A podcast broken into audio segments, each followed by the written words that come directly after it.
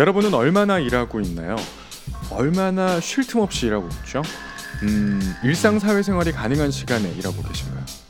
노동의 길이, 밀도, 배치의 문제는 인간 삶 자체를 규정하는 중요한 요소입니다. 네.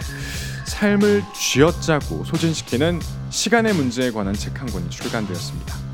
우리는 왜 이런 시간을 견디고 있는가? 이 책에 담긴 10개의 글을 관통하는 대표 키워드는 시간입니다. 우리는 왜 이런 시간을 견디고 있는가는 시간이라는 대주제를 사회학, 의학, 경영학, 철학, 여성학 등의 시선으로 바라봅니다. 저자들이 우선으로 제기하는 것은 장시간 노동사회 문제인데요. 이것이 바로 한국 사회의 작동 원리이자 불변의 것으로 인간의 생과 사를 결정짓는 요인이기 때문입니다.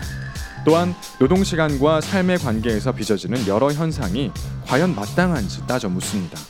책은 한국 사회를 작동시키는 시간의 구조를 입체적으로 밝히는 동시에 그와 관련한 우리 사회의 법 제도적 문제를 들춰냅니다. 이로써 독자들에게 삶을 이해할 틀을 건네는 동시에 이 사회의 시민으로서 상식의 선이 어디에 있어야 하는지 궁극적으로 독자들에게 묻습니다.